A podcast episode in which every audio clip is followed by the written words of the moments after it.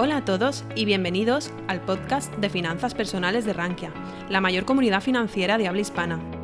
En este podcast escucharás las mejores charlas, conferencias y webinars impartidos en nuestra comunidad.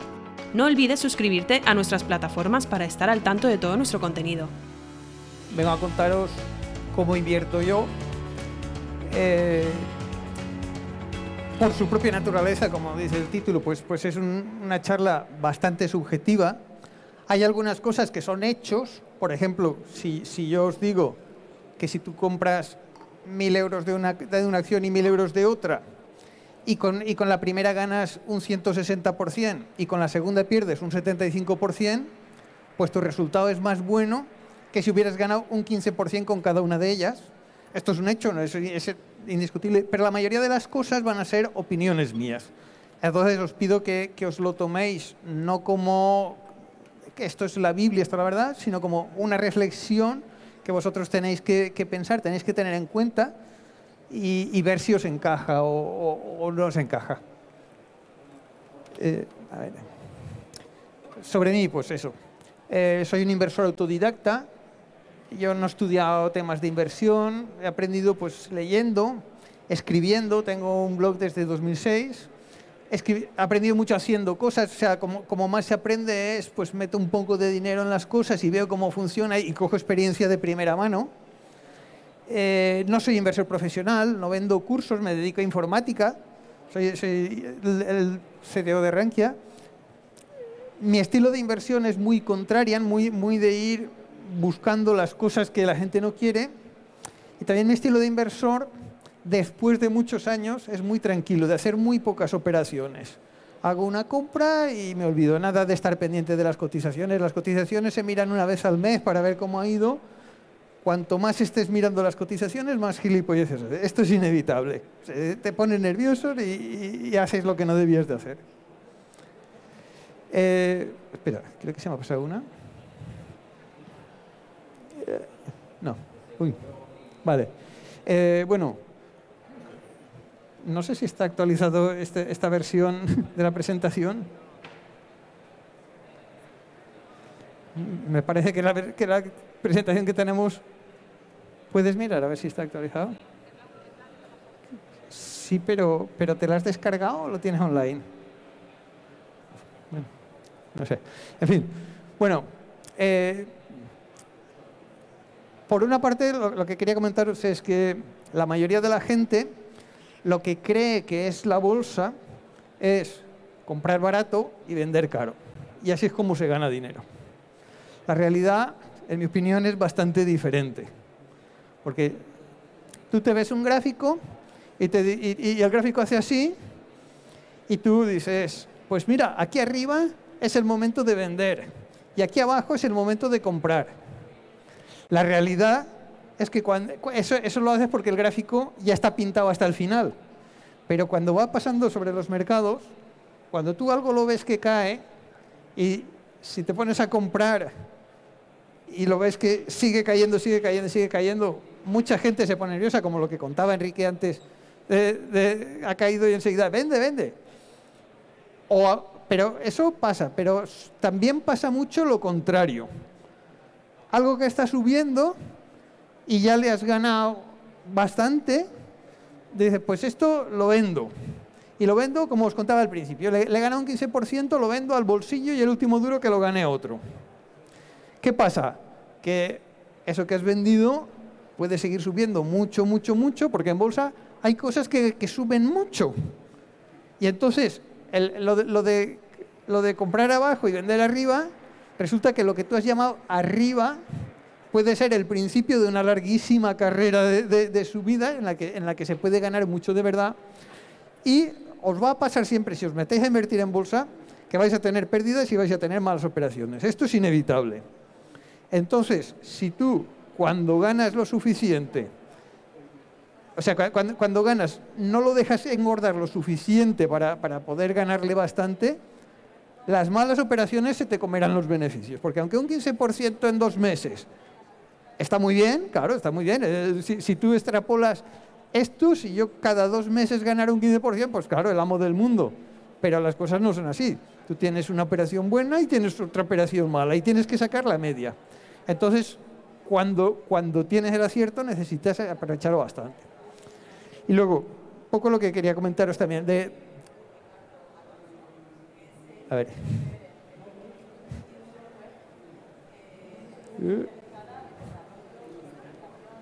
Sí, sí, sí. A ver, podemos poner al principio. Vale, sí.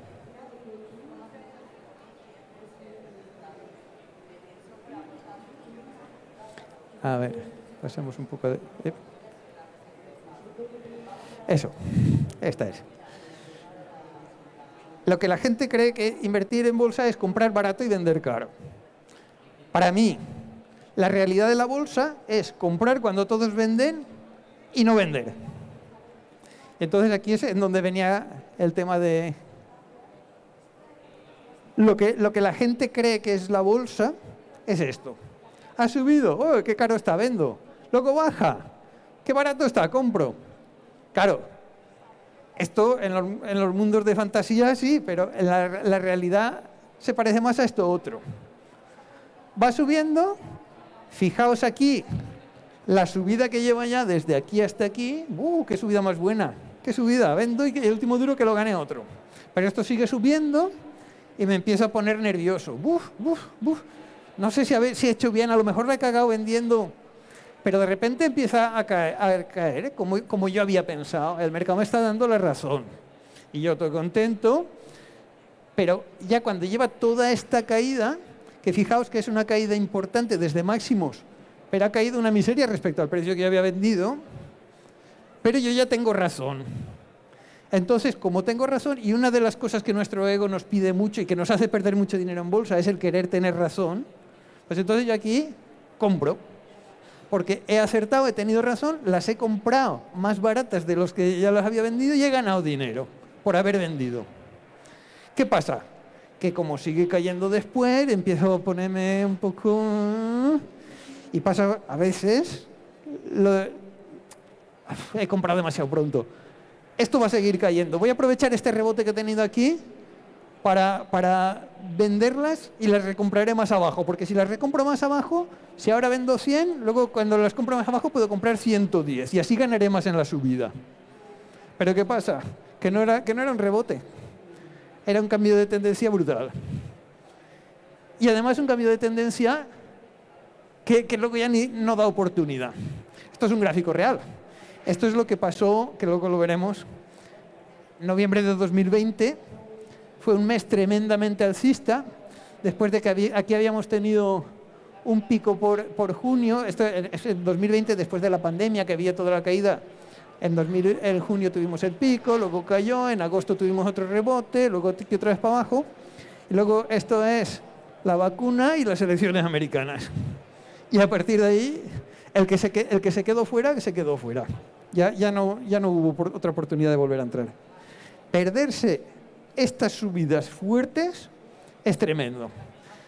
Si tú aquí lo ves esto y te quedas quieto, sube, baja, sube, baja, pero estás aquí.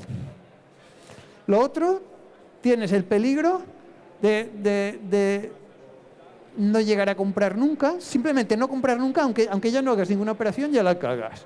O de comprar pero luego venderla si sigue cayendo. Al final esto a la larga lo único que te hace es acabar perdiéndote subidas buenas y, eso es un desastre. Y luego, a ver, esto, volviendo un poco atrás al planteamiento de lo de comprar barato y vender caro. Fijaos el peligro que lleva el intentar comprar barato. Esto es un post que lo publiqué en octubre de 2020, quiero decir que, no es que no es que eso, que el post se titulaba así, Intel, más gigante con pies de barro que líder tecnológico. Como lo que, como lo que decía Enrique Roca antes, hay que, hay que invertir en, las cosas que tú controlas. Yo soy informático y, y, de la parte de tecnología pues tengo más, más conocimiento que, que de otros sectores. Y yo comentaba esto, pues mira, en tecnología, en 2020, pero ya a finales, el sector de tecnología ya estaba de moda, ya todo el mundo decía que era el futuro, que es el ganador del, coronavirus, pero ¿qué pasaba? Que las empresas del, sector estaban caras. el PER, que es una medida que se suele dar para, decir lo caro o barato que está una empresa tal, las, empresas buenas se pagan de PER 25 a 40, que es bastante alto, Amazon al doble, y, empresas que no estaban ganando dinero, que eran simplemente promesas, pues se pagaban como, como si nada pudiera salir mal, todo va a ir bien aquí. Pero, sin embargo, Intel, que es el líder de mercado de microprocesadores, estaba a PER 9. ¡Qué barato! Y había mucha gente de los que buscan invertir en bolsa comprando barato, comprando Intel. Pero Intel estaba a PER 9 o porque son un desastre. O sea, los procesadores de Intel han tenido problemas de seguridad, se calientan, eh, están fabricando con, una tecnología que está cuatro o cinco años por detrás de lo, que están haciendo sus competidores. Entonces, esto no es que está barato, esto es que vale lo que vale porque es, esto es lo que ha pasado. O sea, yo cuando escribí el post, finales de 2020, pues podía estar por aquí más o menos. Después, el 2021, superalcista para las tecnológicas. Intel no se comió un torrado. 2022, que las tecnológicas han ido mal, Intel lógicamente ha ido peor, porque es peor que otras. Y comprar barato es más difícil de lo que parece. O sea, no, comprar barato no es malo, pero puede ser engañoso muchas veces. Entonces, a mí, más que comprar barato, lo que, lo que realmente para mí es barato no es lo que por múltiplos de valoración parece barato tal, sino básicamente cuando alguien o sea, cuando es una inversión que no le gusta a nadie, salvo que esté muy, muy podrida de verdad, yo qué sé, pues los pagarés de Nueva Rumasa, por ejemplo, cosas así, eso, eso no, pero la mayoría de las, de las inversiones, cuando nadie las quiere, es cuando están baratas de verdad. Intel, te, lo ves a PER 9, pero lo ves en los foros de bolsa que está la gente, pues yo he comprado Intel, no sé qué, no sé cuánto. Tesis de inversión, ¿por qué comprar Intel? Eso no es barato de verdad, eso es peligroso. ¿Qué es lo que fija el precio de, cualquier inversión? El precio no lo fijan los fundamentales. Por mucho que te digan, a largo plazo sí que arrastran y tal, pero que los beneficios de la empresa sean estos, que las perspectivas sean tal, que tal, lo que fija el precio es la oferta y la demanda. Normalmente los buenos fundamentales hacen que haya más demanda y entonces pues, el precio suele estar ajustado. Pero pueden haber veces en, donde los fundamentales se alejen significativamente del precio. Porque, por alguna razón, aparecen picos de demanda o, de oferta que, no tienen lógica. Por ejemplo, el caso de la burbuja.com en el año 2000, pues bueno, aquí veo mucho público joven que, lo conoceréis apenas de oídas, pero vamos, de cuando, de cuando empezaron a salir las primeras empresas de Internet, pues todo el mundo decía, Internet es el futuro, esto es el superchollo, un poco lo que estáis oyendo ahora que, dice la gente con la inteligencia artificial, pues es lo que, lo que, como empezó aquello. Esto es el futuro, todo va a ser esto y se van a comer el mundo. Y efectivamente Internet se ha comido el mundo, pero las empresas tecnológicas que habían en aquella época nos han comido un torrado, muchas de ellas, algunas sí, que de Amazon, por ejemplo, que sobrevivió y se ha convertido en, un gigante, pero muchas, muchas de las que estaban en aquella época de la burbuja quebraron, porque básicamente eran empresas que sin un modelo de negocio claro, que perdían dinero tal, pero como era el futuro y estaba de moda, pues había mucha demanda de eso y, las gestoras y los bancos sacaban todos fondos tecnológicos y todo el mundo vendía sus empresas de la antigua economía para, poder comprar en, las, burbuja.com empresas tecnológicas. Entonces, ¿qué pasa? Que lo que realmente fue buena inversión fue el estar comprando en aquella época las empresas de la antigua economía. Se pudieron comprar eléctricas a precios de chollo, constructoras a precios de chollo, todo lo que no tenía nada, nada que ver. Los bancos, como los pilló así un poco en medio, que también estaban en esto, no eran tanto, pero en donde no había demanda, que todos querían vender, la antigua economía, es donde, donde se pudo comprar barato. Y no hacía falta ni estudiarte beneficios ni nada. Todos están queriendo venderlo, pues tú lo compras y comprarás barato, porque cuando todos quieren vender, el precio está barato. Y con las tecnológicas, pasaba al extremo contrario. Todos están queriendo comprarlas. Siempre que en algún sector empecéis a ver que las gestoras de fondos sacan eh, fondos sectoriales de, ese sector, casi siempre huele a moda, porque lógicamente las gestoras sacan lo que hay demanda. Entonces, las gestoras no sacan, no sacan fondos de, de cosas que nadie quiere comprar. En aquella época, en el 2000, ninguna gestora sacó un fondo de acciones de la antigua economía. Todos, todos iban a sacar fondos tecnológicos y, y TMT, que se llaman. Entonces, en 2010 pareció, pasó lo contrario con las preferentes. Con las preferentes eh, hubo unas malas prácticas de colocación, los bancos engañaron a la gente y el producto pues era un producto de riesgo. Y a la gente se lo vendieron como que era seguro. Entonces en 2010 se destapó el percal, además las circunstancias de mercado eran bastante malas porque había poca liquidez tal, todo el mundo quiso vender las preferentes. Nadie quería comprar preferentes, menos unos pocos frikis que estábamos queriendo comprar lo que nadie quería y compramos las preferentes a unos precios de chollo y en general, pues siempre que compras cualquier cosa que compres, aunque no sea lo mejor del mundo, si lo compras, o sea, tú dime, dime qué quieres venderme y yo te diré el precio y verás cómo gano.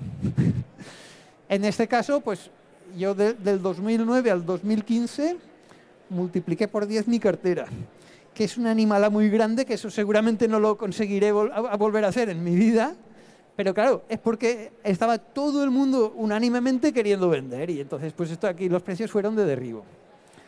Otros casos que hemos visto con Tesla. ¿El futuro son los coches eléctricos?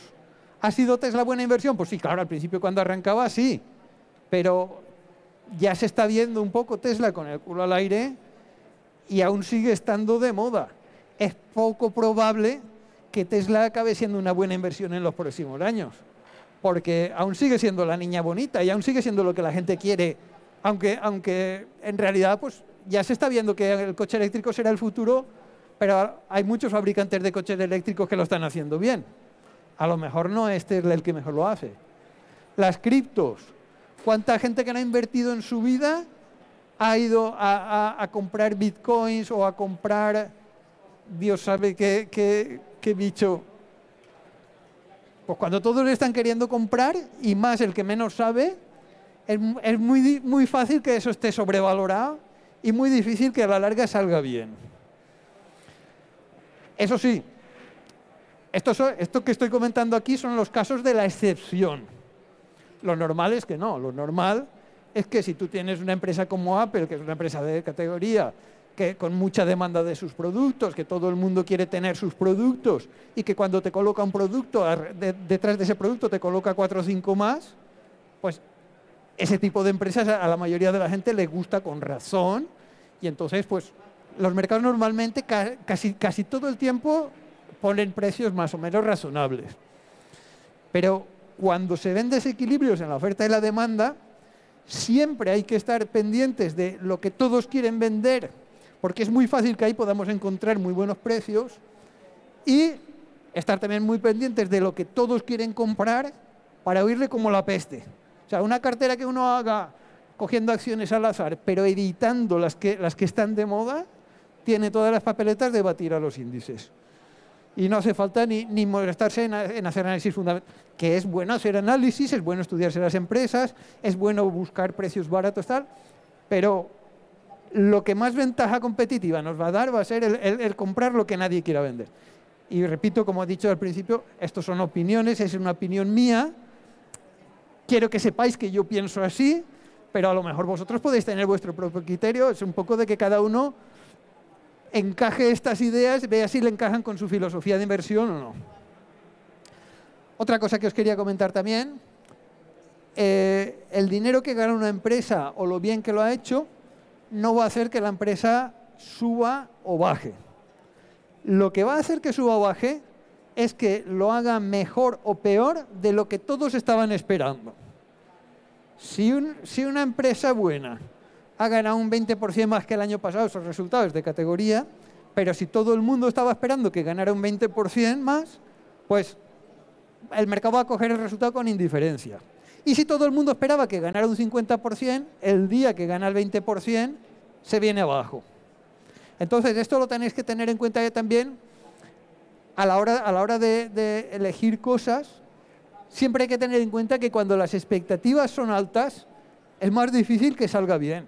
A veces se pueden superar las expectativas por altas que sean, pero cuando, cuando algo parece malo, pero la realidad es que no es tan malo como parece, eso huele mejor que cuando algo parece muy bueno. A ver. Entonces, ejemplos de cosas que compro, siguiendo la, filosofía esta de comprar lo que, lo que la gente no quiere y, huir de las mudas. En enero de 2019 compré acciones de Apple. Eh, ese día fue cuando publicó los resultados, la acción cayó un 10%. Era la primera vez que Apple fallaba en cumplir las expectativas desde hacía muchísimo tiempo y ha sido una inversión magnífica, lo mejor de lo mejor. MTI Food es una empresa de franquicia de restaurantes que la compré en, todo el pico del coronavirus. Una franquicia de restaurantes parece que en el coronavirus es, horrible, pero en realidad no es tan malo como parece, porque lo del coronavirus es muy malo para los restaurantes, para la franquicia es menos malo, porque tiene menos gastos fijos, porque algunos ingresos los, franquiciados se los tienen que pagar aunque, aunque no, tengan el restaurante abierto. Entonces era menos malo de lo que parecía, también muy buen resultado. AirCap es una empresa que alquila aviones, también comprada en todo el pico del coronavirus. Funcionó muy bien por lo mismo que decíamos antes. Si tú tienes un contrato de alquiler, aunque el avión no vuele, el, alquiler lo tienes que seguir pagando igual. IAG es Iberia, esta también la compré en, la, misma época. Esta ha sido un desastre. No, que no, vengo aquí a contar Todo no sale bien. Todo no sale bien. El que, el que diga que todo sale bien, esto ha sido un desastre. Los aviones, los aviones tienen unos gastos fijos importantes y si, y si están parados es un desastre y si vuelan al 50% de ocupación es un desastre. Y esta no ha ido nada bien. Pero me encajaba con el patrón de lo que nadie quiere y a veces lo que nadie quiere, hay un muy, muy buen motivo para que nadie lo quiera, como pasó con este caso, pero muchas de las que no estaban tan mal como parecían, pues han sido grandes éxitos. Y cuando tú tienes grandes éxitos y grandes fracasos, tienes una ventaja muy grande, que es que los grandes fracasos nunca pierden más del 100% si no te apalancas. Pero los grandes éxitos sí que pueden pasar por bastante el 100%. Entonces, este, este mix de grandes éxitos con grandes fracasos da rentabilidades medias bastante altas. Ejemplos también, el, Japan Divario es un fondo de inversión que invierte en empresas pequeñas japonesas. Las empresas pequeñas japonesas no las quiere nadie porque eh, los japoneses hicieron el máximo de bolsa en la década de los 80 y desde entonces llevan 40 años perdiendo. Y, estas empresas pequeñas publican sus memorias en japonés, no tienen atención al, inversor, no, hablan en inglés.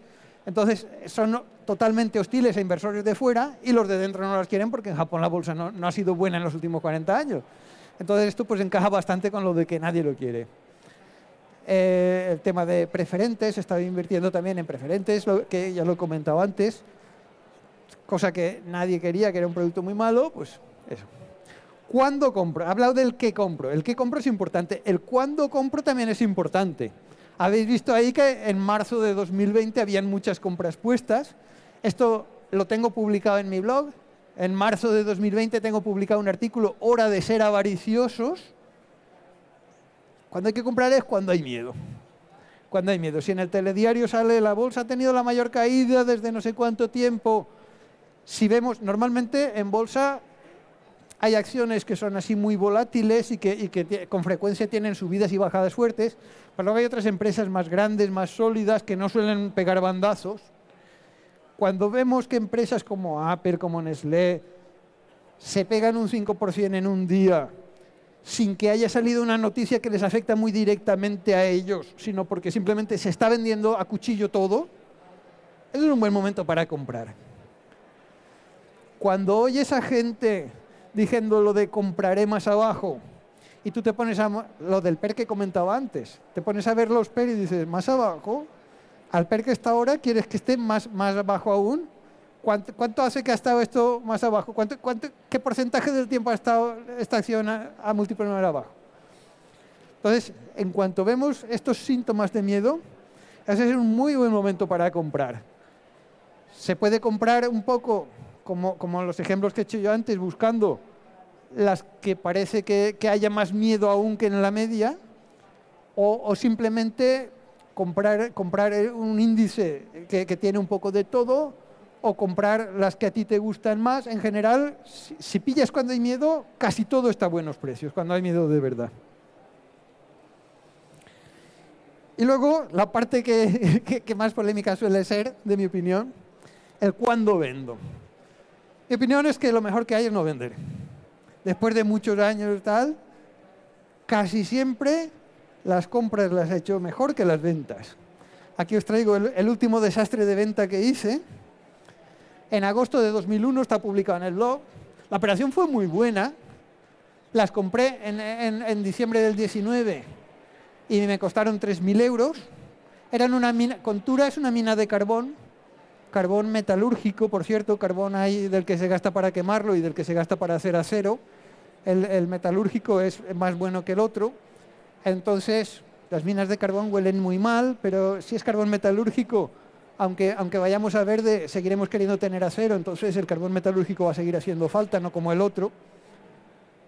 La compré 3.000 euros, la vendí en agosto de 2021, menos de dos años después, 15.000 euros esto es un pelotazo de, los que, de los que se dan muy pocas veces, pero las hijas de puta están ahora a 180 dólares. Valdrían, si no las hubiera vendido, 90 mil dólares.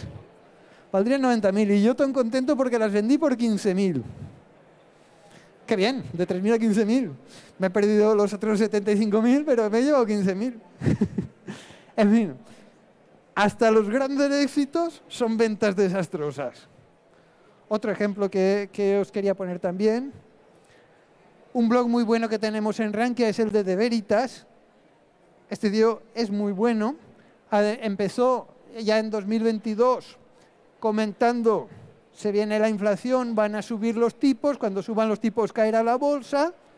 Hizo una lectura perfecta de la situación económica. Tal como lo, estaba describiendo él, así es como ha pasado.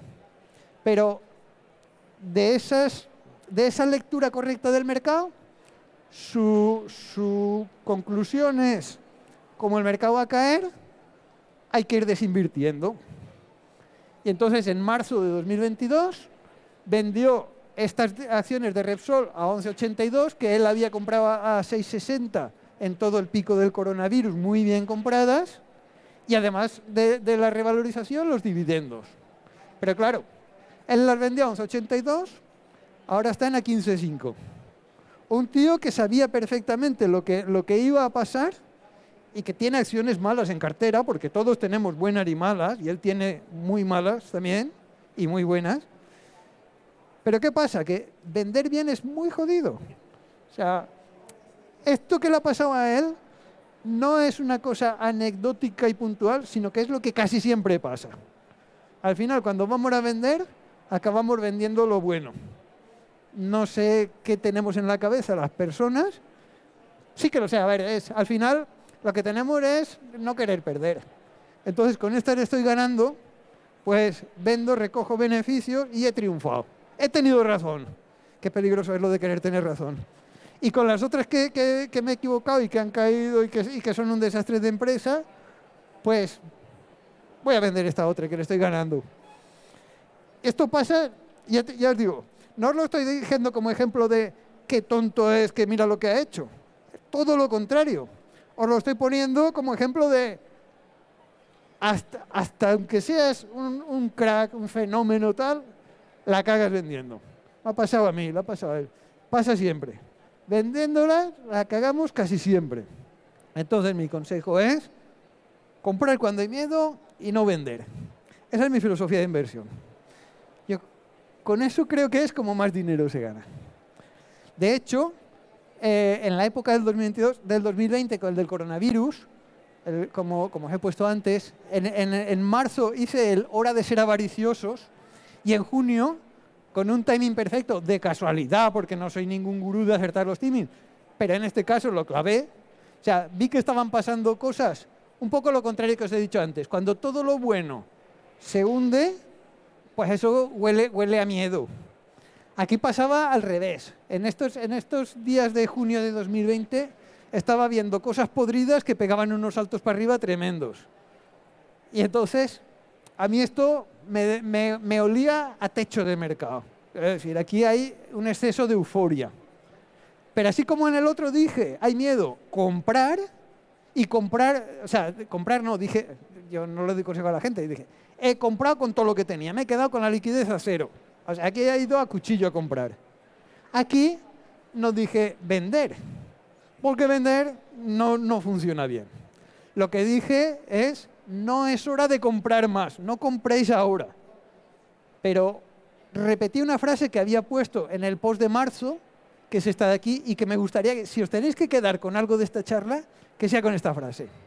Estar en liquidez durante las subidas es la principal razón de que los inversores obtengan rentabilidades inferiores a las de los índices o a las de los fondos en los que invierten. ¿Vale?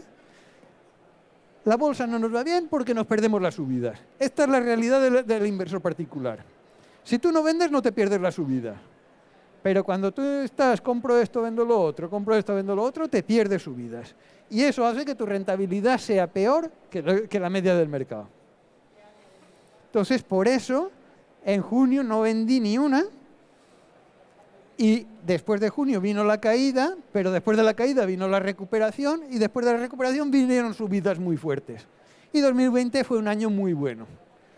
Que podría haber vendido porque vi el techo claramente y podía haberlas comprado más abajo. Sí, pero ¿y si a lo mejor no, no llego a comprarlas más abajo y se me escapa la subida? Me podría haber pasado.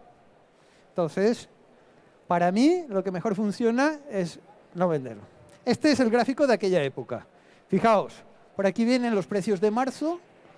Hasta junio la subida fue tremenda en 2020. Y aquí, en esta barrica verde de aquí, es el post que os he dicho, hora de no ser avariciosos. Esta locura de subida, ¿esto qué es? Olía, olía a subida. Y efectivamente vino una caída, pero en agosto ya estábamos a los mismos precios que, en que aunque hubiéramos vendido en todo lo más alto de esto, y, en- y aquí no se llega a ver en este gráfico, pero en, noviembre ya estábamos más para arriba para no volver nunca más. El caso de noviembre fue lo más de lo más a la hora, a la hora de perderse subidas. Veníamos de, de- de un octubre en el que la bolsa había estado cayendo, el 2020 hizo subidas y bajadas tal. Entonces, en octubre, con la bolsa cayendo y las elecciones americanas que iban a ser entonces, parece que si ganaba Trump, que no estaba claro, pero podía ganar, a la bolsa no le iba a sentar nada bien. Y hubo gente que pensó esto que he puesto aquí, por si acaso vendo y ya entraré después de las elecciones. El gráfico ya hecho spoiler antes. El por si acaso entro y, y- y luego a las elecciones, aquí se descubre la vacuna del coronavirus, aquí Trump pierde las elecciones y ya nunca más. Este mes de noviembre, que se veía muy peligroso a finales de octubre, es el que más rentabilidad sacó yo en un saco de años. Más de un 20% subió mi cartera. Y era muy fácil habérselo perdido por querer ser prudentes. Entonces, la prudencia puede ser muy cara. Hay que tener miedo de perderse las subidas, porque ahí es en, donde hace agua nuestra rentabilidad. Y además, tenemos otra ventaja. Si no vendemos, un gran acierto compensa muchas cagadas. ¿Vale? Aquí os quiero poner también. Esta es mi cartera de, fin de año. Yo en mi blog publico a fin de año una foto de mi cartera, de, de cómo está en ese momento. Esta es la, la cartera mía real, el pantallazo sacado del broker de ClickTrade. Y aquí están pues ordenados por rentabilidades.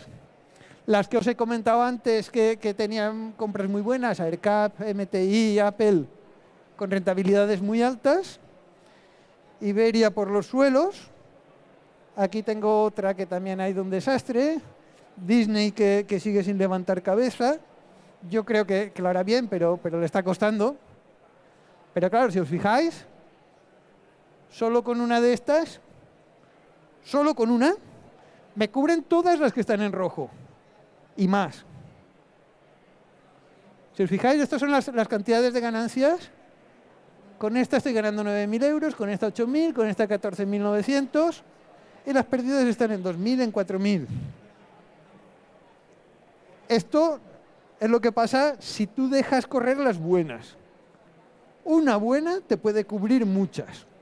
Si además has conseguido, como, como fue mi caso, el, poder hacer compras en, muy buenos momentos, pues es fácil que no tengas una buena solo, que tengas varias. Pero en todo caso, al final, es muy difícil que invirtáis en bolsa y no hagáis alguna compra muy buena. Lo que, también es muy difícil es que la dejéis engordar lo suficiente. A mí me ha costado muchos años el, llegar a tener cientos y doscientos sin venderlas antes. Porque la tendencia es eso, que le gano un 15, que le gano un 30, cuchillo, he ganado. He tenido razón, es victoria. Punto para mí. Pero luego, ¿qué pasa? Que las pérdidas las vas a tener siempre.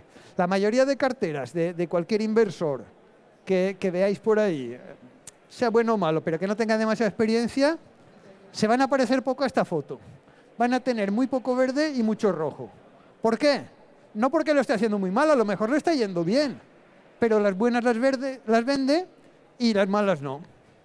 Porque de hecho, en esta foto falta una. Las minas de carbón tendrían que estar aquí arriba con muchísima diferencia, pero no están. Aquí abajo no falta ninguna. La madre que va. en fin. Esto es eh, unas cuantas de las, de las acciones que, que hay ahí. Comparados, la, la, línea morada es el, es el SP500, el índice americano. La foto es a, cinco años. Aquí tenéis las caídas del coronavirus, Aquí tenéis la, la, azul es Apple, que es una empresa que lo ha estado haciendo muy bien a lo largo de los años. La verde es Amazon, que lo ha hecho muy bien, pero la parte esta de, del último pinchazo tecnológico pues ha flojeado. Iberia, que no falte. O sea, una cosa, el, el, el tener presente los fallos era importante. Las cagadas más gordas hay que tenerlas en la cabeza. Eh, MTI, por ejemplo, podéis ver que en la parte del coronavirus se fue bastante por debajo del índice, pero luego ha tenido una buena remontada. Esta foto es lo que os decía antes. Una buena compensa muchas malas. La mala es un menos 75. La buena es un 261. Tú puedes tener tres menos 75 y un 261 y aún te va bien. Aún te va bastante mejor que el índice que en este tiempo ha estado plano.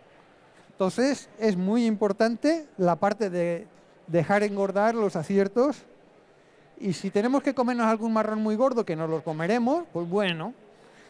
Es que en general tenemos mucho miedo de tener un menos 75, pero hay que tener más miedo de perdernos un 260 que de, que de comernos un, un, menos 75. Hay que tener miedo de perdernos las subidas grandes. ¿Por qué mal vendemos? Pues, es, a ver, primero, el empleo del mal vendemos no es casual hay un bien vendemos que es cuando, cuando cambia la tesis de inversión. Pues yo qué sé, alguien que hubiera estado invertido en Nokia en cierta época y de repente ve que sale el iPhone y que, y que Nokia se lo están comiendo con patatas, pues vender Nokia porque, porque ves que se va a pique es una buena decisión.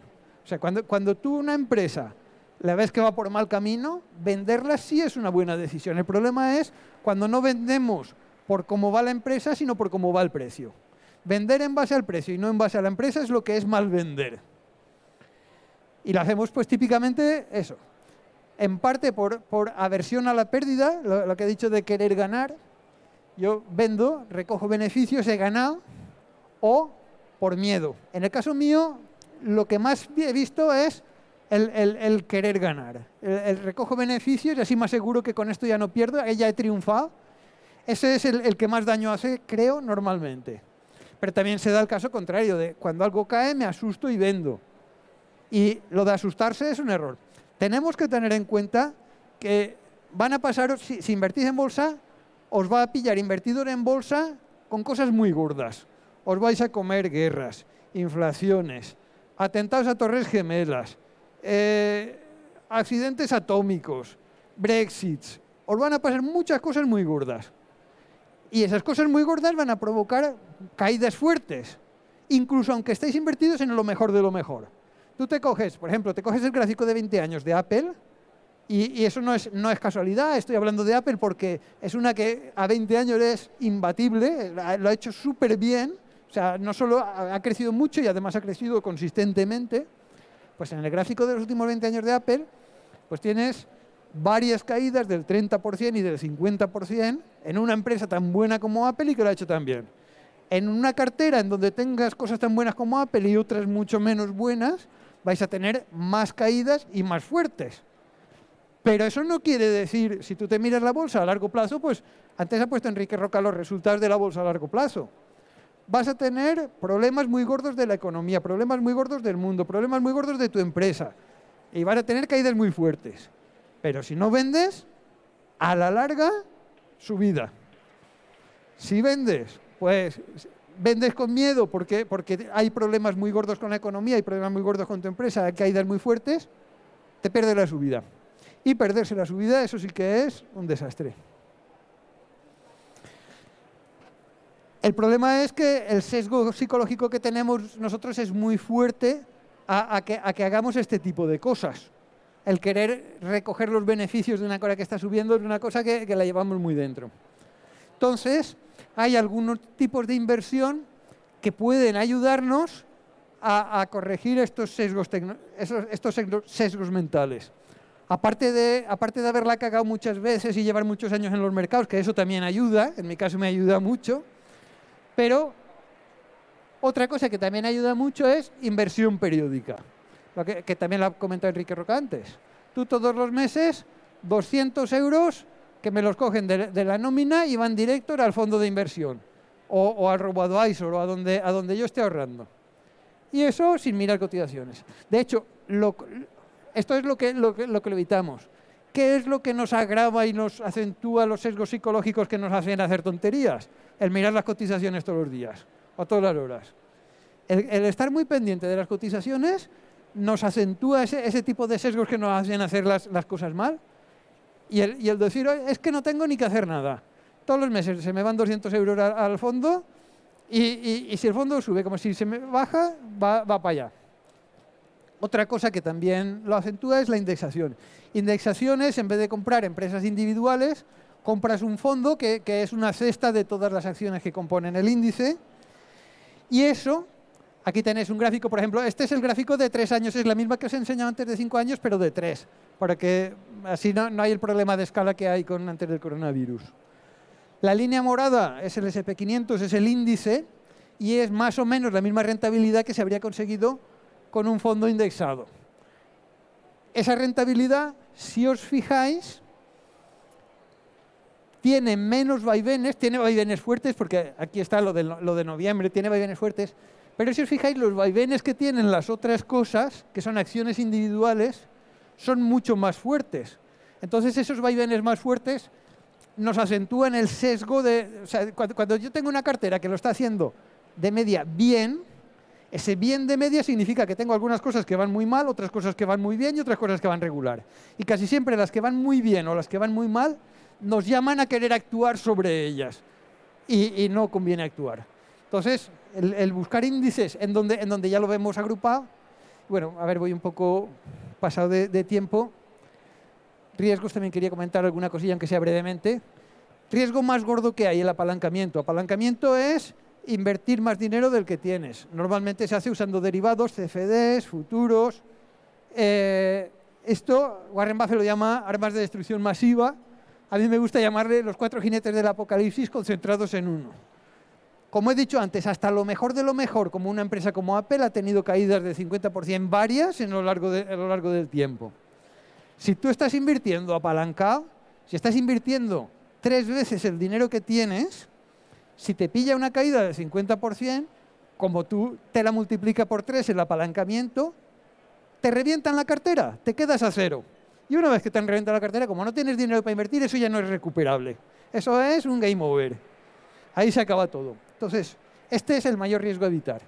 Derivado de eso también, las empresas que tienen mucha deuda son empresas que tienen apalancamiento del negocio y también, en general, si podemos elegir empresas con muy poca deuda, siempre suelen funcionar mejor que las que están muy endeudadas. Eh, otros riesgos que, también conviene evitar, los mercados sin garantías. El Bitcoin es el salvaje oeste, ahí igual te quiebra el, el- el exchange, como, como te hackean la cuenta, como te re- regulan lo que no estaba regulado. Ahí el que se mete, les pasará lo que pasará. En China, el riesgo regulatorio ya lo hemos visto hace un par de años lo que hay. En Rusia es un sitio donde incluso antes de la guerra no es un sitio eh, donde, donde tengas una seguridad jurídica ni económica en ningún sentido.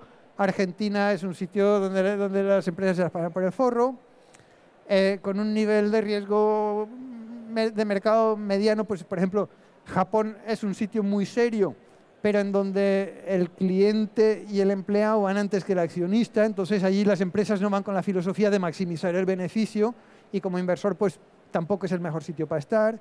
En España pues también el caso de Ferrovial, ya hemos visto ahí, eh, la gente no lo percibe como demasiado seguro.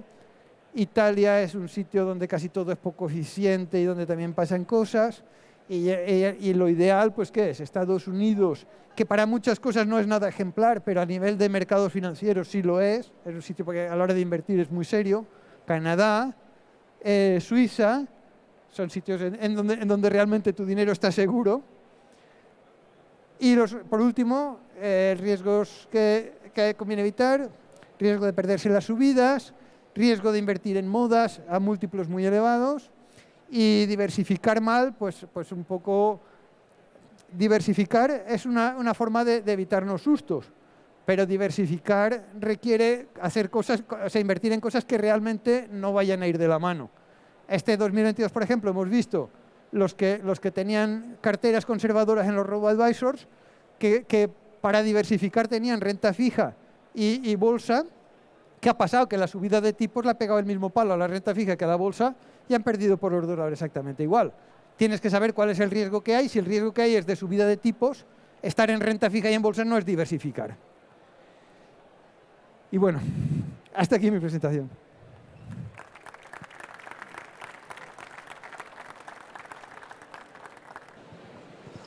Buenos días y gracias por la conferencia. Yo qui- quisiera comentarte eh, qué opinión tienes. Ya has dicho que eh, small caps en Japón eh, no tiene mucho sentido. En este, sentido, en este momento, ¿qué opinas invertir en small caps en Europa y, y o Estados Unidos?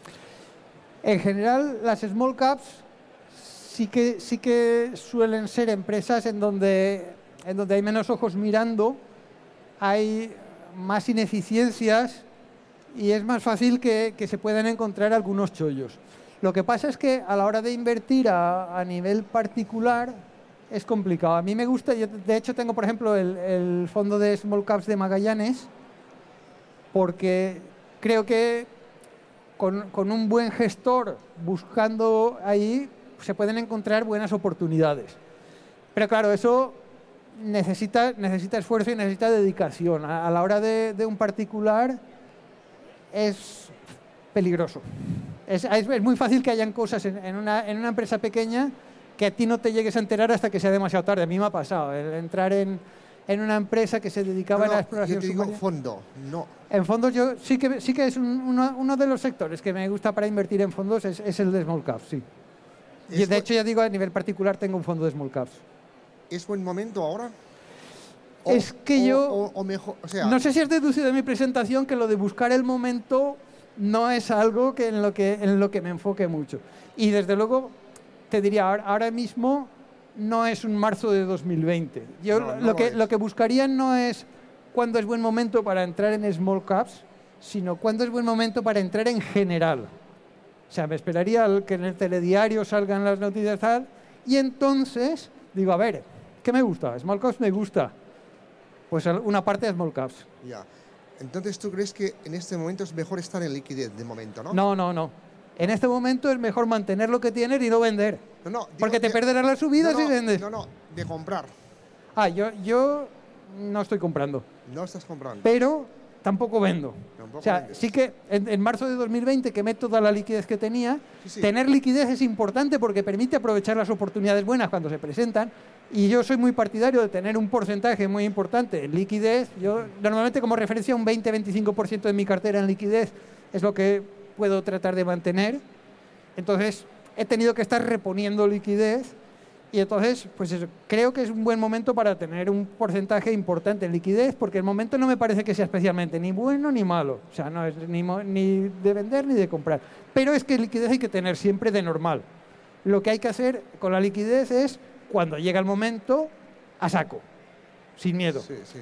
Luego también te quería preguntar, vamos a ver, está de moda entrar en China. Está de moda.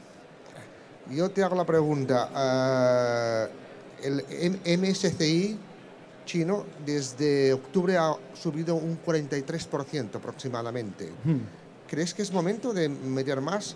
Porque, claro, hay, eh, alguien me decía, no, no, no, están empezando a comprar. Entonces los chinos aún no han comprado, los chinos. Pero eh, con una subida de un 43% a mí me parece una barbaridad desde octubre hasta ahora. A mí, sinceramente, China es de los sitios en donde incluso, incluso aunque fuera buen momento, a buenos precios y tal, China es muy hostil con, con el inversor occidental. Y, a veces el gobierno chino también es muy hostil con según qué empresas de su propia economía. Entonces ahí te juntas con dos tipos de inseguridades jurídicas. La de que el gobierno ponga el punto de mira en algo que, que- que te pilla a ti en la inversión y que te peguen la corna por ahí, o la de que el gobierno se ponga en plan antioccidental y achicharre a todo el que tenga acciones chinas que no sean compradas por chinos. Yo en China no me metería a ningún precio. Y puede ir bien, pero hay un, hay un riesgo muy grande que no está en los precios. Esto es como jugar a la ruleta rusa. Puede ir bien, si no te sale la bala, pero jugar a la ruleta rusa no es una buena idea, aunque, aunque lo hagas y no te salga la bala. No ha sido una buena idea. Y yo ahí le veo unos riesgos muy grandes y, y no creo que sea buena idea meterse, por mucho que, que alguien se pueda meter y, y- y le salga bien. Si te ha gustado nuestro podcast, te invitamos a que nos lo cuentes en los comentarios. Además, no olvides suscribirte a través de tu plataforma favorita o el blog Rankia Podcast para estar al día de todas las novedades.